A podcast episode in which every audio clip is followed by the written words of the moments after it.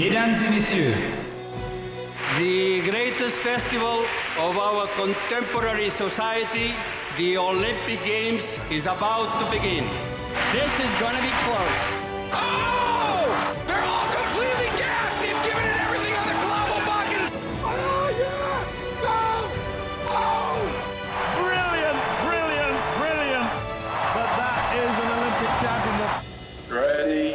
Hello, fans of TKFLASTAN, and welcome to another episode of Keep the Flame Alive, the podcast for fans of the Olympics and Paralympics.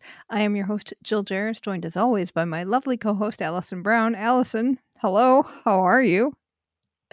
Well, let's just say it's a good thing that Olympic podcasters do not have to follow the same doping rules as Olympic athletes. Because right now, I would fail.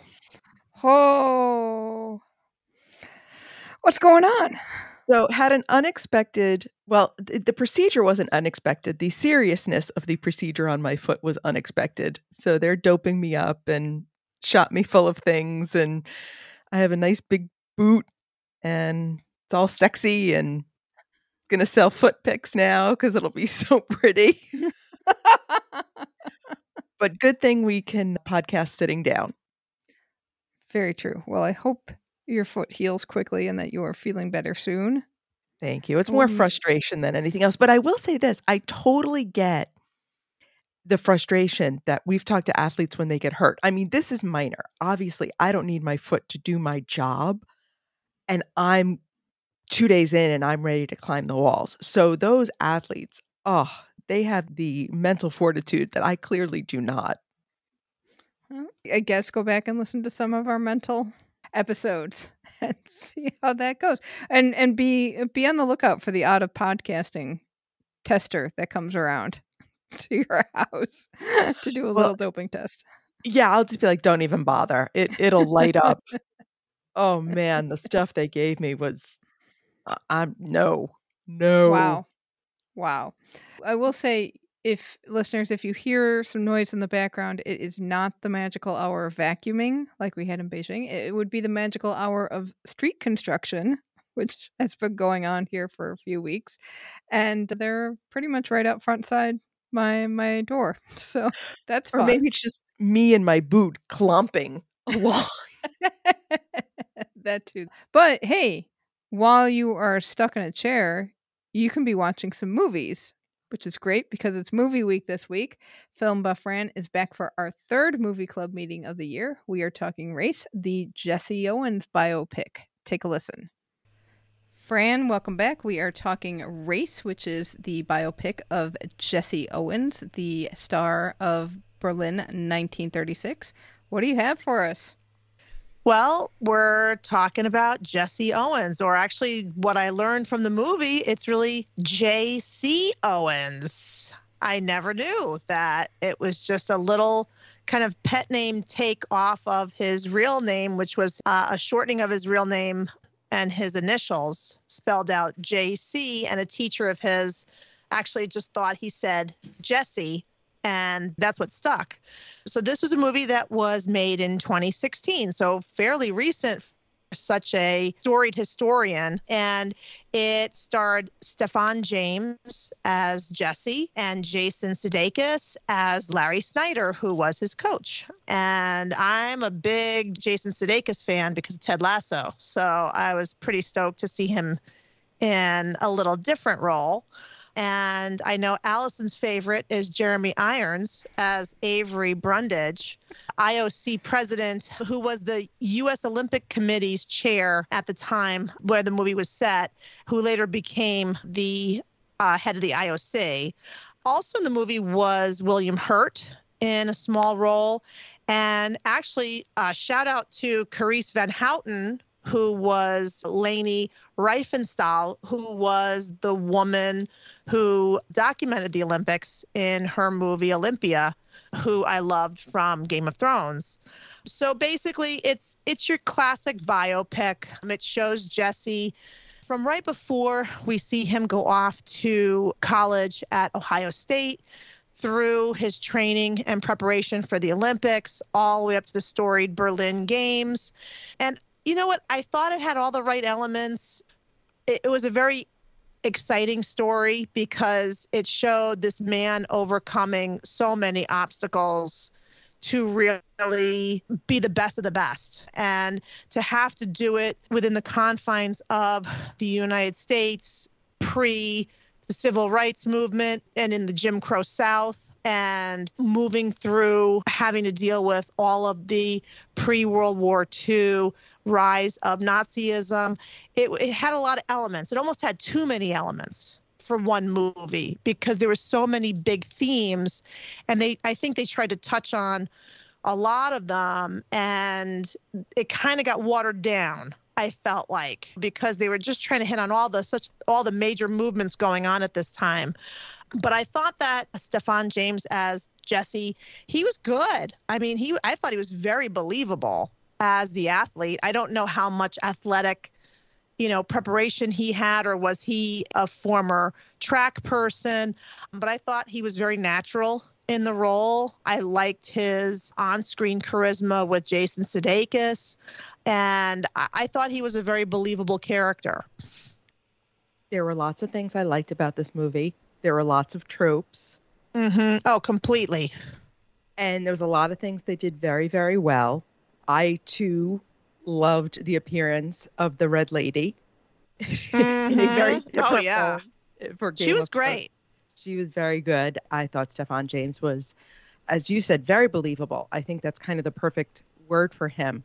What I'm curious is you don't have the same knowledge of Avery Brundage. God bless you, Fran, that I am burdened with. So I'm curious as to, with the way he was portrayed in this film, what did you take away as Avery Brundage's character? I mean, it seemed like the way Jeremy Irons played him, he was a very imposing person. He wanted to get his way. There was no way he, he was going to allow the U.S. to boycott the Olympics. And, you know, they also showed him journeying to Berlin prior to the games just to kind of give the Germans a heads up of how the Americans wanted this Olympics to be run. They didn't want a lot they didn't want any propaganda. They didn't want anything that could taint the Olympic spirit. But it also kind of showed Brundage as kind of like a devious guy. He was very he he seemed very street smart. He seemed very slick. I don't know more about his character, but he seemed like a person you didn't want to I don't know if he could be trusted. I was curious to hear what you thought because I thought he came off too well.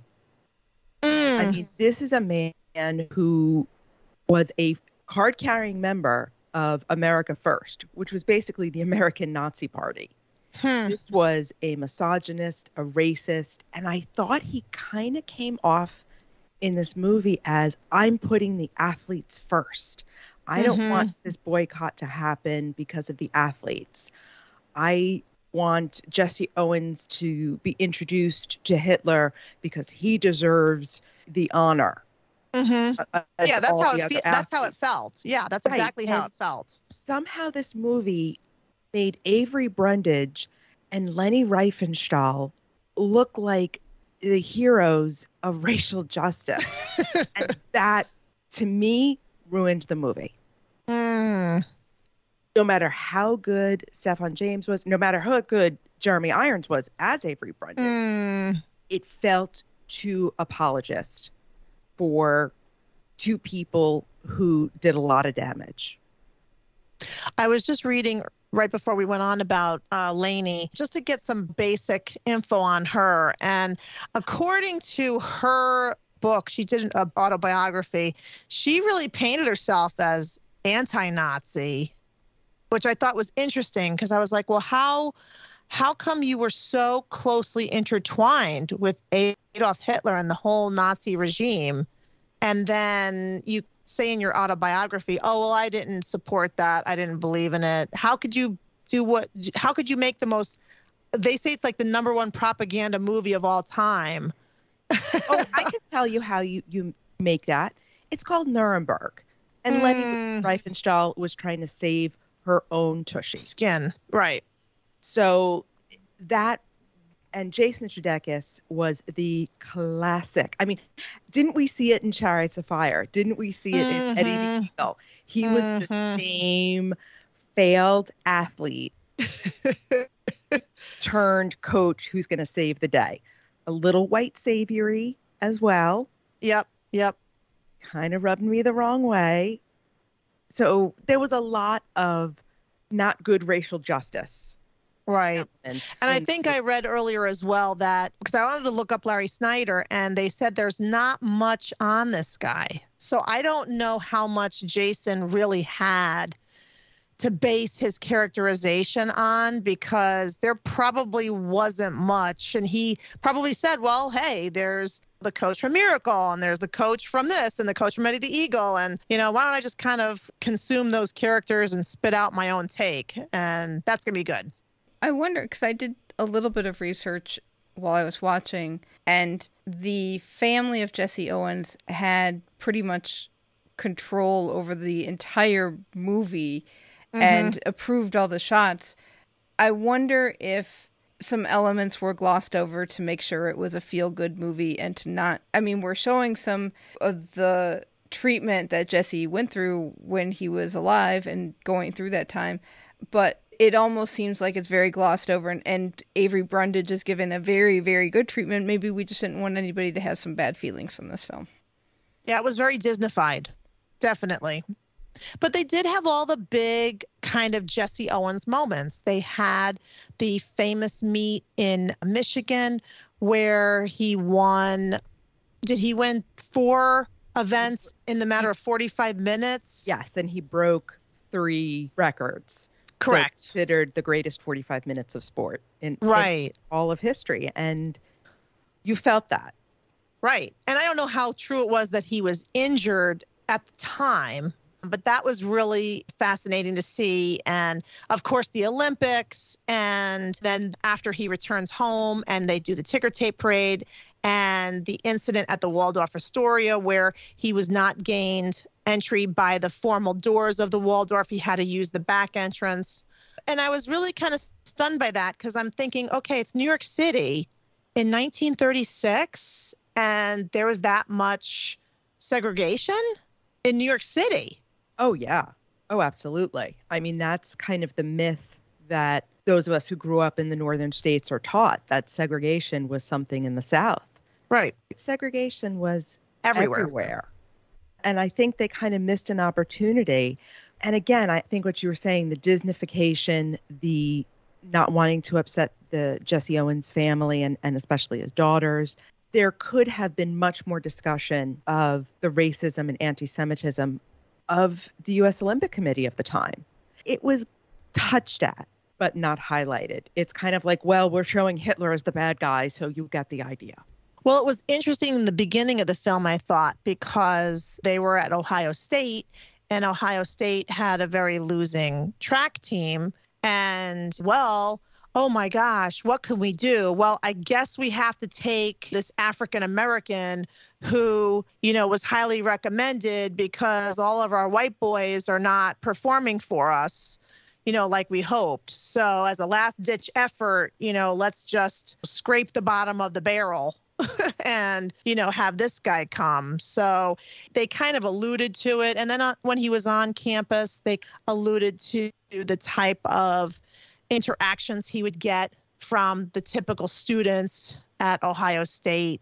I mean they didn't do a lot of his training so it would have been interesting to know more about was he just a naturally god-given athlete versus how much preparation really was there for the Olympics because it all seemed like it happened very quickly. I mean, we did get the training montage set to music, but they did give the impression that Larry Snyder at the beginning of the film says to him, You're brilliant.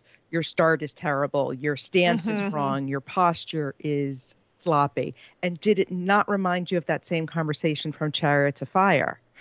mm-hmm. between the coach and the runner. It's you are so naturally gifted, but here's what I'm going to fix and make you a gold medalist. And that's what made me so frustrated with this film was as you were saying at the beginning, it hit all the stops. Mm-hmm. It hit all these points that we are expecting. And I think they could have made a much better and a more interesting film. And they almost did it with the little bits of Jesse Owens' relationship with the German athlete, uh, Mm. Long, and Long. Yep. the two Jewish American. Mm-hmm. Mm-hmm. I wish that had been the focus of the movie because I think that would have actually been a much more interesting movie. And I think it's very striking that the German competitor, his biggest foil, actually embraced him on the track in Germany at Hitler's games. And it was funny because I was watching the movie and I'm like, oh my gosh, did this really, it must have really happened in real life because they wouldn't have done it in the movie. And then I saw some real footage just before we went on to tape. And sure enough, it was exactly like that. Like they embraced on the field. And I was like, wow, that's really interesting to me. Like that would have been more interesting. And also, I, I also thought it was very fascinating the whole movie within a movie with Leni and Goebbels. Like I thought that that facet was very fascinating to me too. Well, it's kind of interesting. I mean, you have a obviously the hero of the movie is Jesse Owens, but you always have to have a bad guy, and the bad guy was just Hitler. and Hitler and Jesse and his whole program against the Jews and oh, oh, to some extent white people in America against black people. But that's not a really good enemy for your movie. So it it's almost like if they had heightened a relationship between or some kind of rivalry between Jesse and Luz, that would have been a much more powerful movie. And like you say, mm. take the American Jewish athletes from the team and have them be that the Jewish story, which is important to put in there because that was a huge element of the games, and not have this very long scene of Jason Sudeikis trying to find Adi Dassler to get Jesse new shoes for the day of the most important race of his life. But his shoes didn't come, Jill. His shoes didn't make it. He had to have the He got, Adidas. he had, well, he, He had to have Adidas. Just like what's his name in Oregon had to have his Nikes. Prefontaine. Prefontaine. But- Prefontaine had to have his Nikes. but Everybody fun is branded. that we keep whenever we're watching these movies, we keep coming to the same scenes and the same points over and It's over true. and over again. You can really see it. Make a sports movie that does not have a shoe scene. a training montage set to music, usually with some guys without their shirts on. And the grumpy coach A grumpy coach who is a disappointed has been athlete. athlete, Yeah. but then comes through in the end. and sort of this cockamamie romance that sort of fits, but we're going to really make sure you get it. And they get together at the end, and everybody has a happy life. Uh, ugh, can we just take those elements out, and you will have such a much better movie? My two favorite moments in this entire movie had absolutely nothing to do with Jesse Owens. The first one was a meeting between Goebbels and Brundage, where they showed the plans of a Nazi Germany embassy with all the swastikas in view of the American capital. And so struck by that image that had absolutely nothing to do, really, with the movie. Second point being when the two Jewish athletes came in and they hold up their Star of David necklaces to the Nazi soldiers and they're like, Shalom. Which I hope they did that. I have no idea if any of that mm. is based in fact. I'm saying please let them have, you know, said Mazel Tov to Hitler. I hope they did that. Yeah, it was interesting with the two Jewish athletes from the United States because I wanted to research that a little bit too. I was a little hazy on what exactly happened because to anyone who did not know, the 4x100 relay was supposed to have two Jewish American athletes as well as two other competitors. It was not supposed to have Jesse Owens in that race. And then at the last minute, they actually bumped the two Jewish Americans from the team, and then Jesse Owens and another athlete replaced them, and they did gold gold medal in that event. And it was questionable because I was like, well, was it because Goebbels said to Brundage, you can't have Jewish people beating us in Berlin? Or was it other kind of factors in play? It just seemed kind of like that. That was probably one of the biggest moments, probably. And it just kind of was very quick to be settled. We keep saying the two Jewish runners, they're real people, and it was Marty Glickman and Sam Stoller. And they were brought to Germany to be on the relay team, and they were not run. So that element of the movie is absolutely based in fact. How it came about, know- who knows? Yeah. We also know that the U.S. Olympic team, uh, or U.S. Olympic Committee, led by anti-Semitist in chief Avery Brundage, was very anti-Semitic, and Brundage was very sympathetic to the Nazis. So, did somebody say you're really insulting us since you have this African American athlete who's winning everything? Do you really need to rub it in our faces with the two Jews? we don't know. But would that be in line to who Avery Brundage was? Absolutely. Mm-hmm. And I like that they had Jesse Owens say, I'm not running unless Marty and Sam say it's okay. And that one scene in his dorm room where they come in and say, "You- just go and win and make Mhm. it really bad. And again, we don't know if that happened. I hope it did. I hope Jesse Owens did say, I'm not running without them saying it's okay. But that, to me, again, was the best part of the movie. And another actually interesting little tidbit too was when the NAACP representative went to see Jesse Owens prior to the games to discourage him to go to Germany. And I thought that was really interesting because having, you know, your own representative from a well-respected group of your peers tell you don't do this. You know, I know this is your dream and this is the biggest world stage, but you know, it's better for you not to do it. I mean, that seemed like a really big conflict for Jesse. And I wonder how conflicted he really was in terms of choosing to go to the games versus not. And I feel like this year we've talked so much about boycotts. We did boycott the book. Obviously, with Beijing, there was a lot of discussion about boycott when we were there for the Paralympics, and, and there was so much threat of boycott because of the Russian invasion of Ukraine. Throughout Olympic history, we see governments putting pressure on athletes, citizens putting pressure on athletes, athletes putting pressure on other athletes, and then civil leaders putting pressure on athletes. And I thought the way they portrayed it in this movie was very interesting because Jesse Owens' father says, it doesn't matter. He could go and win in everything, he could not go. And one thing that I always say is let's not put a country's foreign policy on the backs of athletes because that's not where it belongs. And I felt like that's what they were trying to say in this movie. But because they didn't focus on it, like you were saying at the very beginning, we had a whole long list of issues we want to discuss in this movie. And they sort of touched them all. But that could have been a movie in and of itself. Right. The whole conflict there, sure. But it was it was very interesting. It was interesting that Jesse Owens was treated more fairly in Germany. Same hotel as the white athletes, same cafeteria as the white athletes. He was treated more like an equal human being there than on his own American soil. I mean, Hitler actually acknowledged him for winning, whereas Roosevelt didn't even invite him to the White House. I mean, that's very interesting when you are lucky enough to have a movie just kind of stoke these kind of discussions and say, wow, that really happened? You know, you kind of gloss over things until they're presented to you.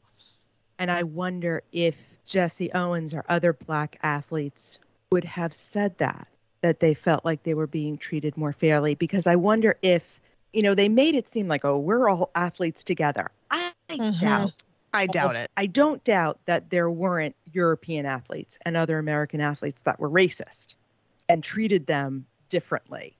Yet they kind of presented it in the movie like once we're all on the Olympic team, yo ho ho, we're all We're all family. Fine. Again with the Disneyfication of racism and anti-Semitism. Wanted a mm-hmm. grittier movie than I got. What I also really thought was kind of powerful was when they presented the Berlin Stadium. I thought that was a really cool moment because you could almost feel the impressiveness of that stadium. And that is a 75,000 person stadium. And by one account, they said that there could have been more than 100,000 people there to watch the games. And that's kind of staggering. I mean, when you think about it, and they have a point in the movie where Jesse goes onto the field and the crowd is just so loud. And he himself is just, I think, kind of blown away by the sheer awesomeness of the stadium. And that was what they intended, obviously, but that was just kind of interesting to see. And the stadium is still in Berlin. I don't know. It's used for, for soccer. Yeah, they still use it for a lot of stuff. I've been there. And it is big and it's very impressive. And it was interesting that they said they wanted to compare it to the Los Angeles Coliseum. I thought that was very interesting that they put that little tidbit into the movie. Well, 1932. so that's who they were competing against. Yeah. But it was really interesting. I, I kind of did a little research on the, the 36 games. It was held the first two weeks, roughly, of August that year. Just under 4,000 athletes competed. There were 49 teams and 129 events. And Germany, no surprise, the home team came home with the most medals. They won 89. And then the USA was actually second, not even close though, at 56 and Italy was third with 22. And it was also the first games broadcast on television. So I thought that was kind of interesting. And actually, a 13 year old named Marjorie Gestring won gold in springboard diving, and she is and still is the youngest female gold medalist in the Summer Games. So I thought that was other interesting tidbits. But I mean, and also too, Alison, you were saying about having to fit everything in. We also kind of overlooked all the subtle Warsaw ghetto Nazis removing the undesirables undercurrent from the film. And once again, that could have been a whole other movie.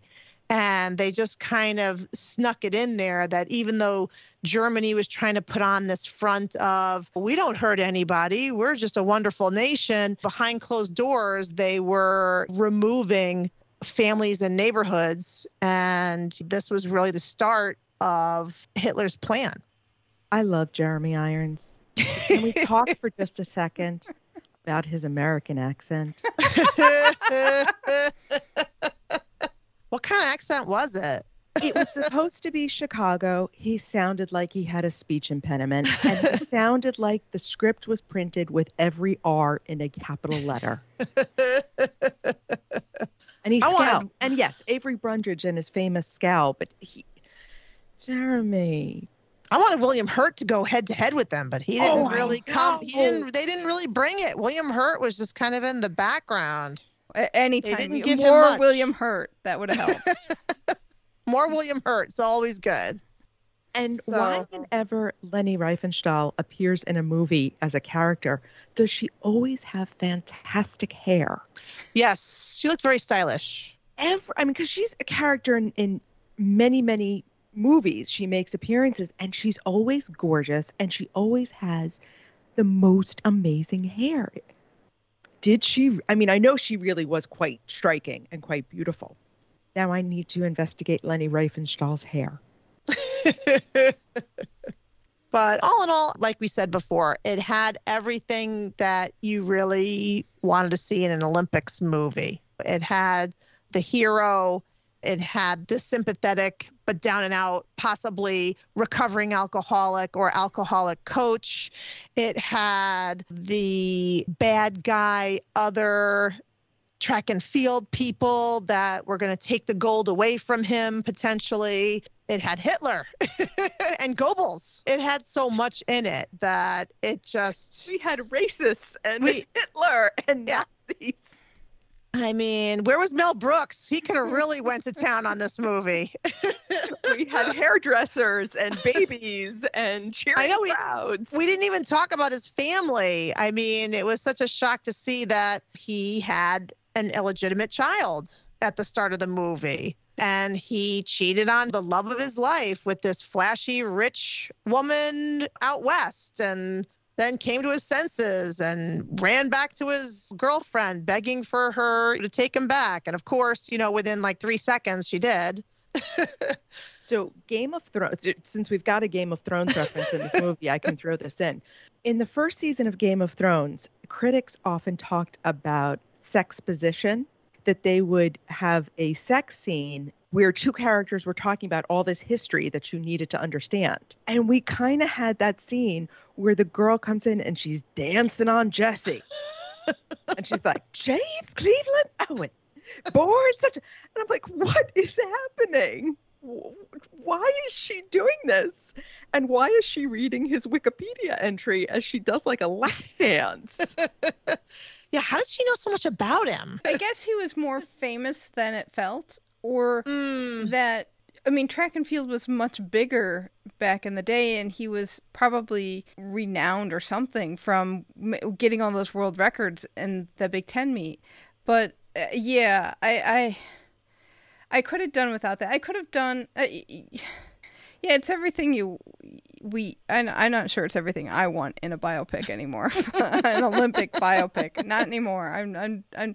I just think that there there are smarter ways to tell somebody's story now, and maybe not focusing on his entire life and and everything although maybe it was important to the family to have the family element to it and show mm-hmm. Jesse's human side that he wasn't mm-hmm. a saint all the way through mm-hmm. and okay but may- maybe we just take and show make the movie just one element of all of this but they could have just taken the scraps of Hugh Jackman from the Eddie the Eagle movie and just thrown him as Larry.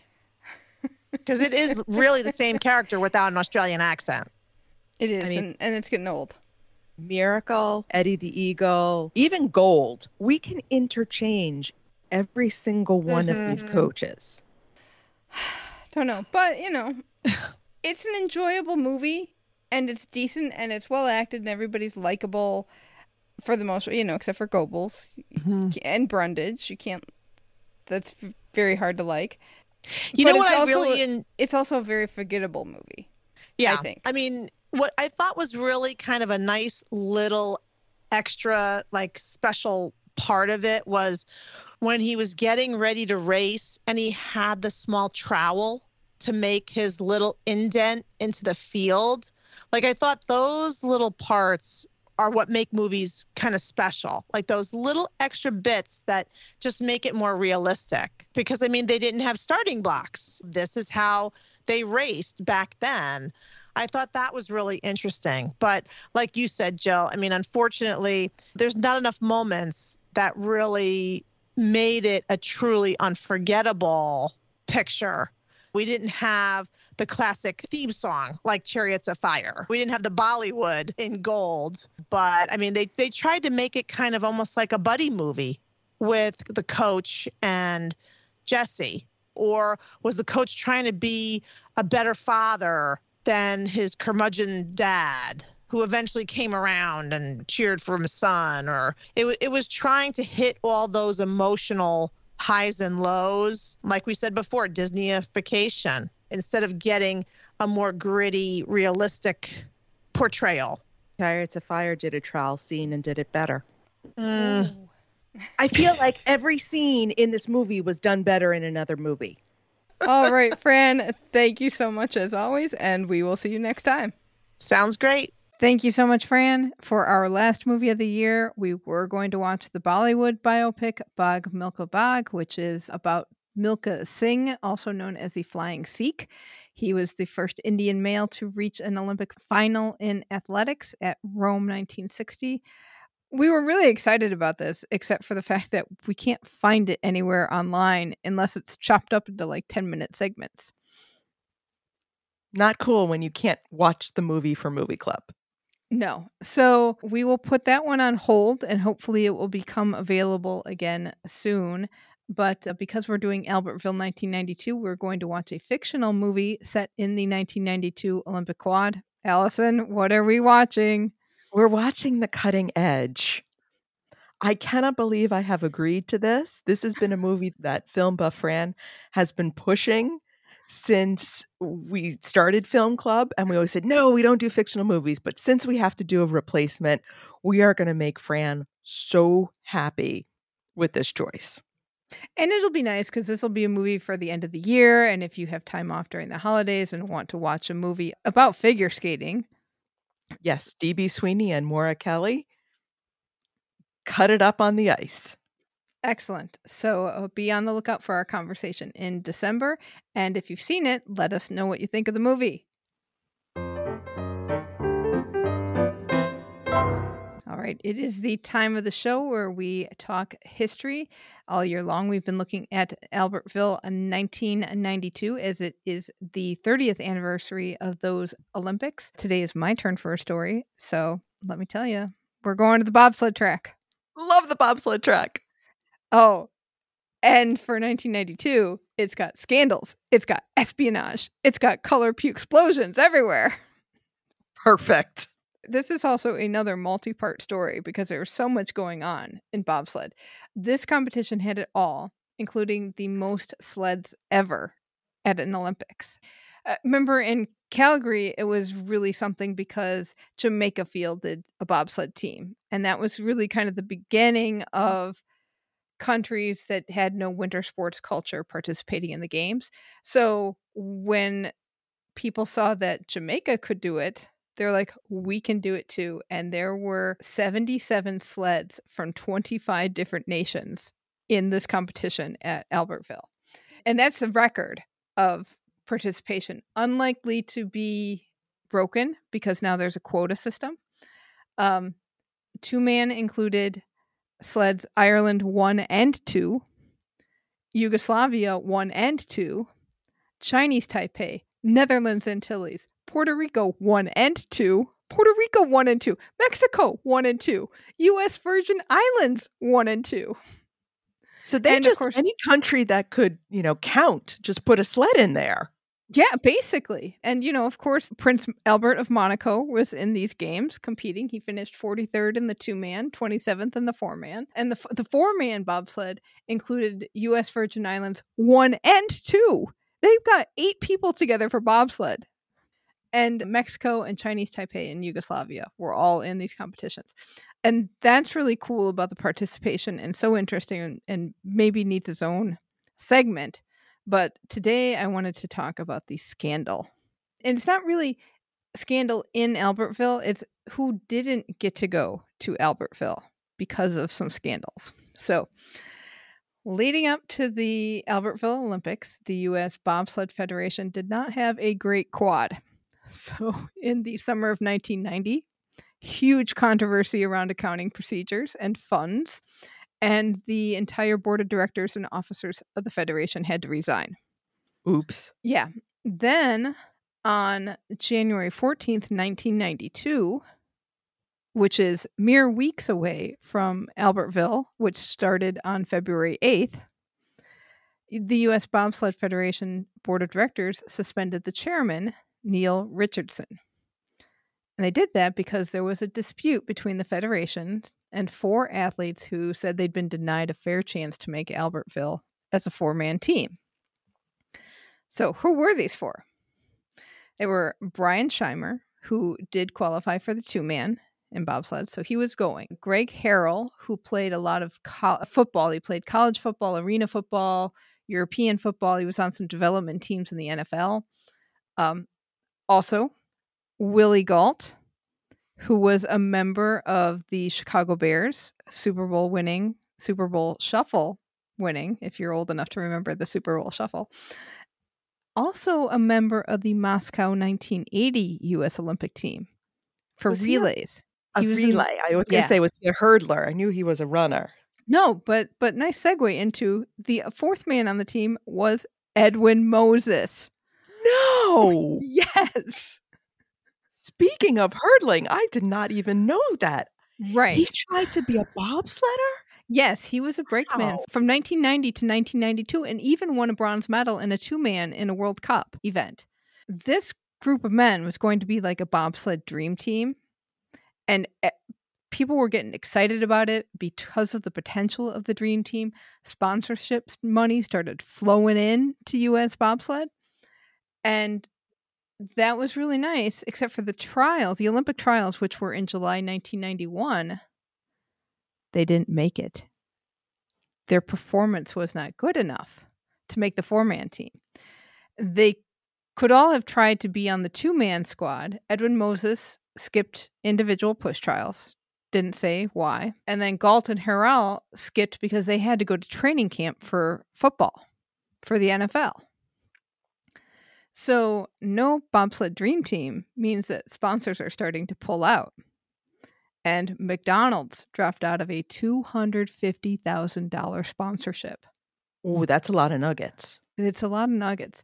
And Adidas pressed pause on a gear donation, which was going to be about $35,000 worth of apparel and the spiked shoes that they need to run on the ice. Dream Team, though, was not going to go down quietly. Gault, Gault Harrell, and Moses all claimed they weren't properly informed of the schedule and regulations for the original trials, so they filed a grievance. And on January 11th, 1992, an arbitrator ordered new push trials. No. Yes. So everybody had to try again. Everybody who was on the team, except for drivers, really, they all had to compete again for their spot. So Edwin Moses mm. said three days later he's not going to participate in push trials because now he's focused on on training for the summer games in 1992. So he's out. But now the eight pushers who were already on the team, plus the two alternates, had to compete for their slots, along with Willie Gault and along with Greg Harrell. Best time of these push trials Herschel Walker. Oh no, not Herschel Walker again. we just So cannot get rid of this man. Yes, exactly. Willie Gault finished eighth. He missed the cut. Who else missed the cut? A man named Todd Snavely, who had made the team back in July by one hundredth of a second over the Dream Team. He finished ninth, so now he's off the team. Does he sue? Well, USA Bobsled does end up paying him out of pocket expenses, which were probably over $10,000. His family had booked their trip to the Olympics already, of course. They had hotels with non refundable deposits, they had airline tickets, they had all this stuff. Also angry, independent sled designer Jerry Malinowski. He had designed a sled for the team with Todd Snavely in mind. So, you know, sleds have a maximum weight. And for these games, that max weight was 1,389 pounds. And Snavely weighed 180. His replacement was a man named Robert Weissenfels, who was 205. So you put Robert in the sled, he's too heavy for the sled. The US bobsled coach at the time said, No big deal. This sled was not their first choice. And we bought one in Italy for $21,000, which was less than the quote, hundreds of thousands of dollars that the sled designer had spent on developing it. So turns out Todd Snavely never ever went to an Olympics. He was done. This was his shot. He had it. He it got taken away. He didn't go. Willie Gault has never been to an Olympics. Dream Team member Greg Harrell made the two man. He was paired with Brian Richardson. They finished 24th. The other Dream Team member, Brian Shimer, who was the driver, he placed seventh in the two man with Herschel Walker. And Herschel Walker was able to go to the games because he was playing football for the Minnesota Vikings at the time, and the Vikings did not make the playoffs. That's the only reason he could go to the Olympics. Walker had slow start times at Albertville, and he was supposed to be on the four man team and got pulled because he wasn't fast enough at the two man race.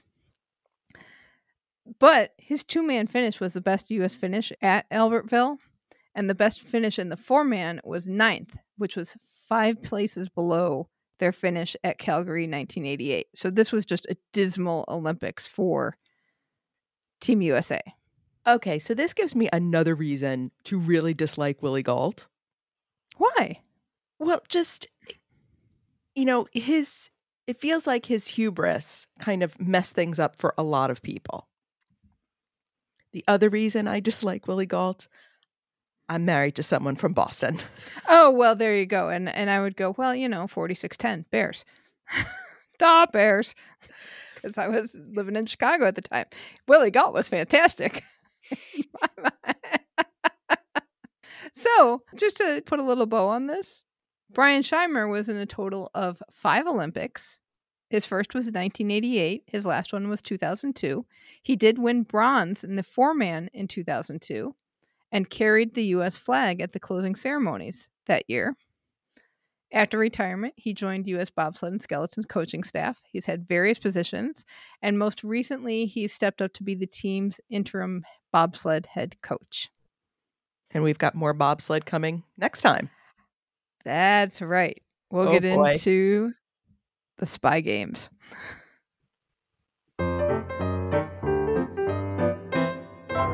Don't forget that it is time to vote for the historical games that we will cover next year. Our choices are Beijing 2008, Seoul 1988, and London 1948. You can vote in our Facebook group, Keep the Flame Alive podcast, by October 8th. So get on it, and we will then announce what games we'll do next year.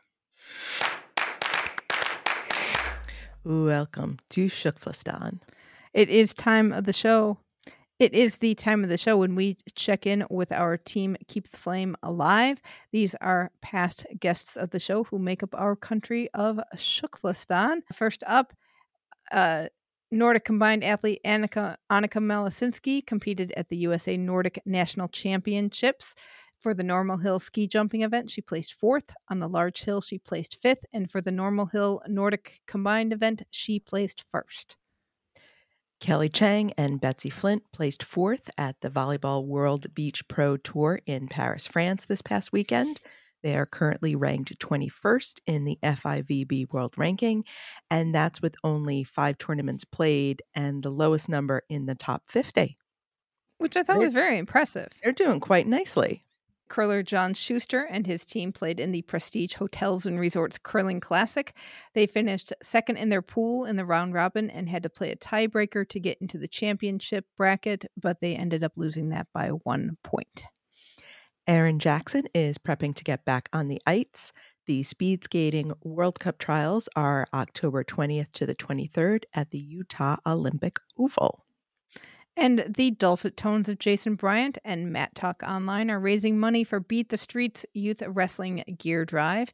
This helps 2,000 economically disadvantaged children to be able to participate in the sport by providing gear that they otherwise wouldn't be able to afford. We will have a link to Mat Talk Online's fundraising page in the show notes.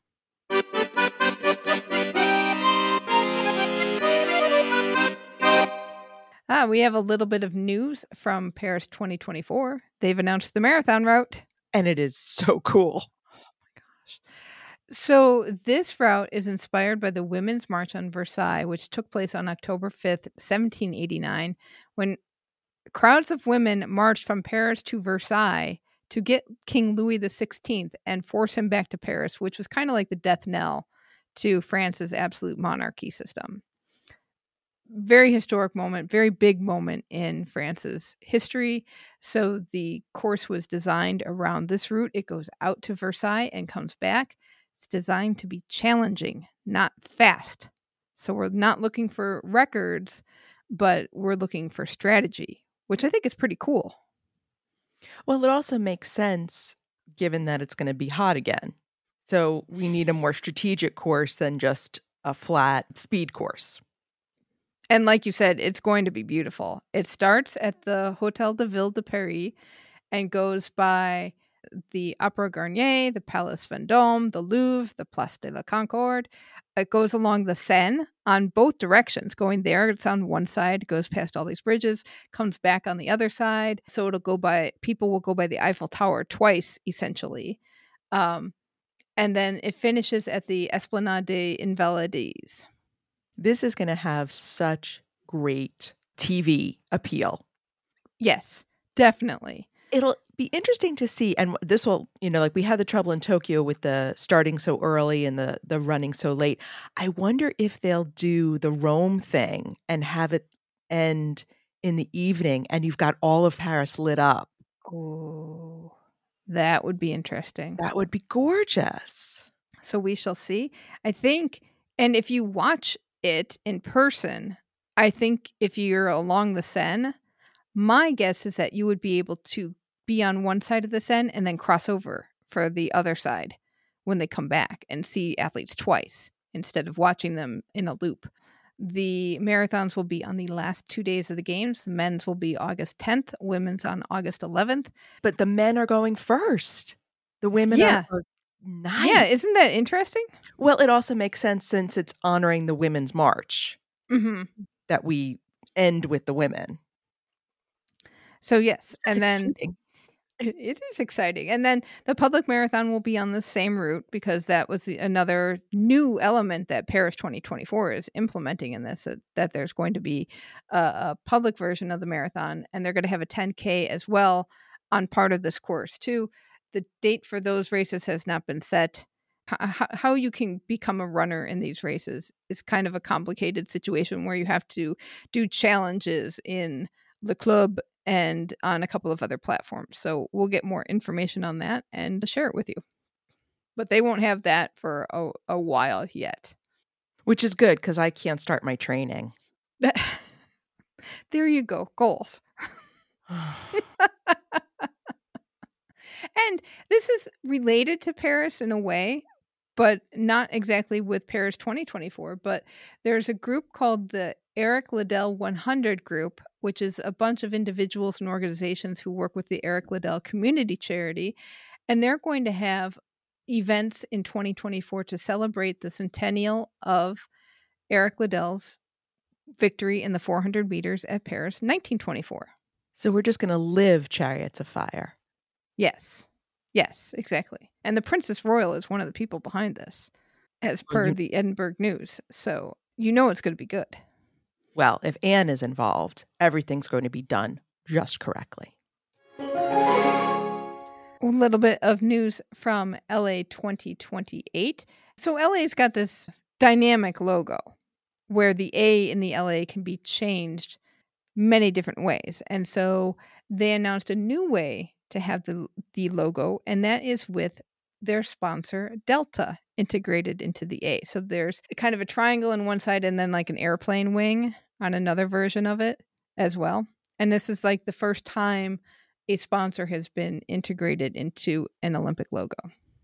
Right, because when they first released it, all the A's can change. hmm and they were having multiples. So now they're using the sponsors, which to be honest, sponsors are going to be thrilled on this one. Oh, you know, I I can totally imagine from the sponsor view, it's very cool. I'm surprised that the Olympic, eh, you know, the IOC is they're pro sponsor, but not pro sponsor visual sponsorship around the Olympics. So I don't I don't know. And we'll have to see how those logos actually get used. Right. So we'll see. But it is interesting and it's a, definitely like you say a different way of doing doing a logo. If you have thoughts on this logo, I would like to hear what you all think. We've talked a little bit about it in the Facebook group, but I am very curious what listeners think of a logo or if it matters. Do you think it even matters? And LA just because that logo is so dynamic that uh having a sponsor be part of the logo is no big deal. I think my name should be integrated Oh. into the logo. I like. It's the Lalison Olympics. I think somebody should make that happen. And then for France, it could be like the Gilles Olympics. well, they do call them the Jeux Olympiques. But So it could go, be the Gilles Olympique. the Gilles Olympique. All right. How are those painkillers treating you? Oh man, this is good stuff. Oh, Those um around me may disagree, but wow. All right. Well, we would like to take a moment to thank our Patreon patrons and other donors. As a reminder, Keep the Flame Alive relies mainly on listener support to keep our flame alive and ensure that we have a community that Gaines fans want to be a part of. If you appreciate what this show has done for you and would like to give back, please visit flamealivepod.com slash support to find a number of ways to do so. So that is going to do it for this week. Let us know your thoughts about the movie Race. And you can get in touch with us by email at flamealivepod at gmail.com. Call or text us at 208 352 6348. That's 208 Flame It. Our social handle is at Flame Alive Pod. And be sure to join the Keep the Flame Alive podcast group on Facebook. Oh, buckle up, folks. Next week, we are going to start delving into the history of Olympic marketing, sponsorship, and bidding with Terrence Burns. I started editing his interview. Oh my gosh, it is epic. I will tell you this. We have been looking forward to sharing stories with you. So, on our next episode, we will get into the 2002 Salt Lake City scandal. We're getting into top sponsorship and the Paralympic pitch to sponsors for Atlanta 1996. So, if you enjoyed our conversation with George Hirthler on Pierre de Coubertin and the Olympic movement, you're going to love Terrence.